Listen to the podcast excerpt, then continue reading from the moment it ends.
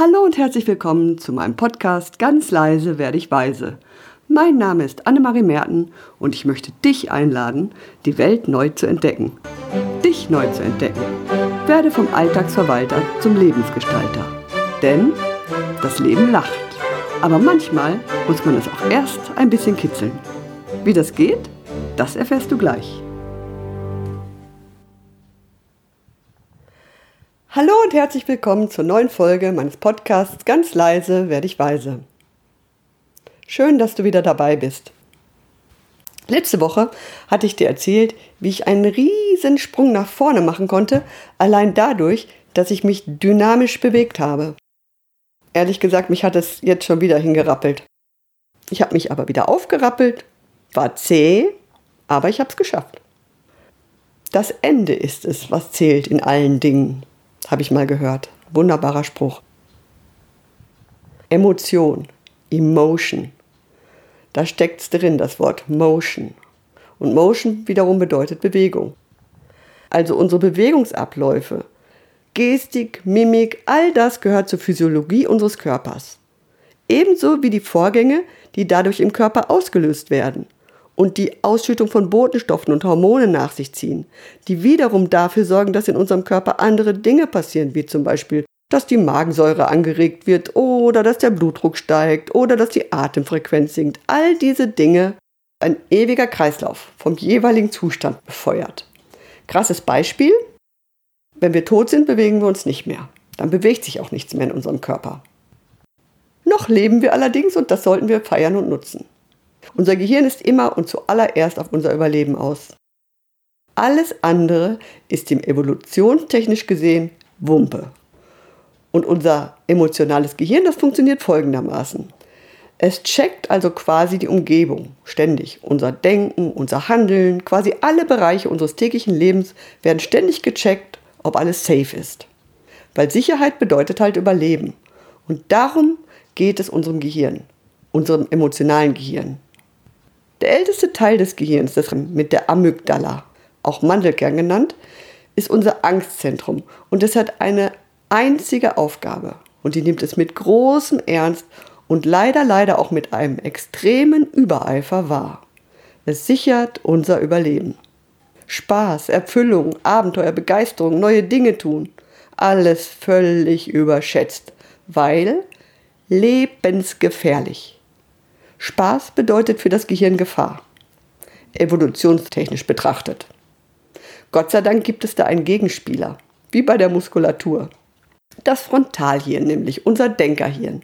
Wenn dieser neuere Teil des Gehirns sich durchsetzen kann und dank gescheiter Strategien des Gehirnbenutzers dem Reptilienhirn Paroli bieten konnte, dann, dann macht das Leben Freude. Sonst siegen alte Gewohnheiten. Was davon abweicht, spüren wir im Körper als Angst oder Unlustgefühle. Oder wie in meinem Fall, in extremer Müdigkeit. Depression ist hier übrigens das Extrembeispiel. Bleiernde, lähmende Müdigkeit. Alle Systeme heruntergefahren, jede Energie total minimiert. Und warum? Um Gefahr zu vermeiden, um das Überleben zu sichern. Wenn das alte Gehirn nun aber befindet, dass alles safe ist, dann darf ich weitergehen. Eine Schwelle ist erfolgreich überschritten, das Gehirn stellt fest, diese Irre hat wieder einmal überlebt, ich kann mich schlafen legen. Ja, und wenn ich mir diesen Stress nicht ständig antun will, dann bleibt halt alles immer so, wie es ist und wie es war. Die Sache hat nur einen winzig kleinen Haken, wenn alles sehr, sehr sicher ist. Es ist auch alles sehr, sehr voraussehbar und immer gleich. Das Gefühl, das dann in mir hochkommt nach einiger Zeit, ist Langeweile. Und dann reagieren viele Menschen quasi vollautomatisch. Also ich habe das jahrelang gemacht, wie jeder andere auch. Mittlerweile tue ich es nicht mehr. Mittlerweile ist sogar mein Fernseher im Keller. Aber die Menschen reagieren dann quasi vollautomatisch. Das bedeutet, sie haben gar keine Lust mehr, sich zu bewegen. Sie haben sich selber runterreguliert um nur keine Begeisterung und keine Leidenschaft mehr spüren zu müssen. Das wissen sie aber nicht. Dazu muss der Mensch wach sein. Er muss quasi merken, dass er lebt, als würde er schlafen. Maximal kriegt er seinen Hintern nach dem Einerlei des Tages noch auf die Couch geschleppt und wie jeden Abend wird der Fernseher angemacht und er macht einfach keine neuen Erfahrungen.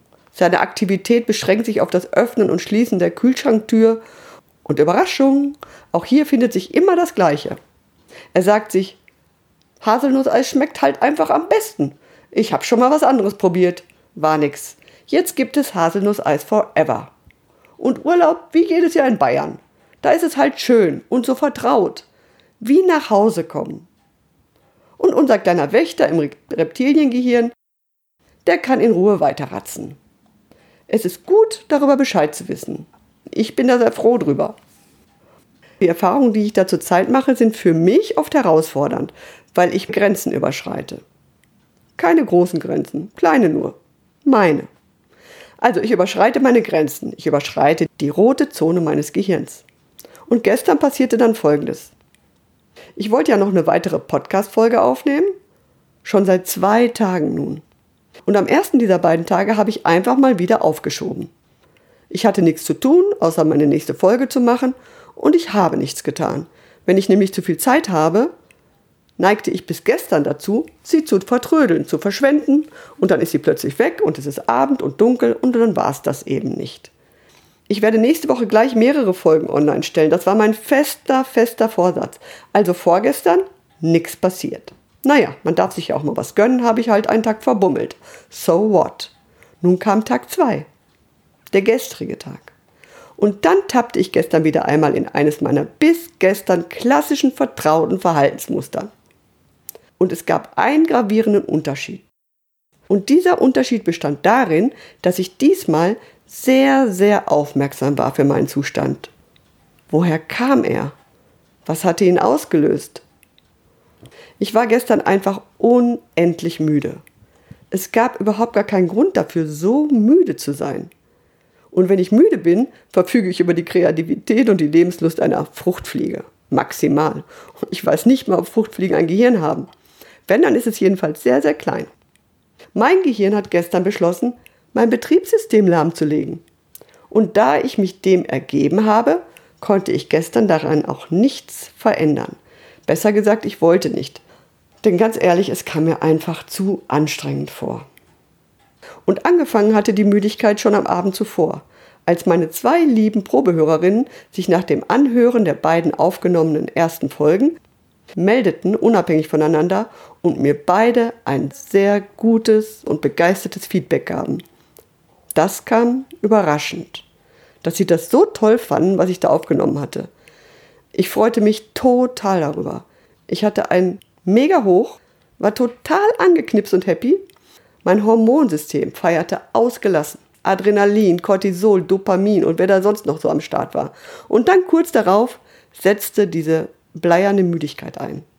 Da war es dann allerdings schon abends und ich habe mich zwar kurz darüber gewundert, habe dem aber weiter keine große Bedeutung beigemessen. Und am nächsten Morgen war ich immer noch müde. Total erschöpft. Mein emotionales Gehirn, welches in den letzten Tagen gut zu tun hatte mit meinen neuen energetischen Zuständen, hat beschlossen, dass jetzt mal genug ist mit dem Spaß und wir uns mal wieder dem Überleben zuwenden. Wie heißt es so schön? Safety first. Und ich, ich habe gekämpft gestern. Ich habe den ganzen Tag gekämpft gegen meine Müdigkeit, gegen meine Unlust.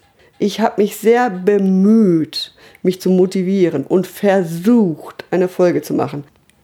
Das war zäh und das war unnötig und das Ergebnis hat es dann auch gezeigt, weil es gab kein Ergebnis.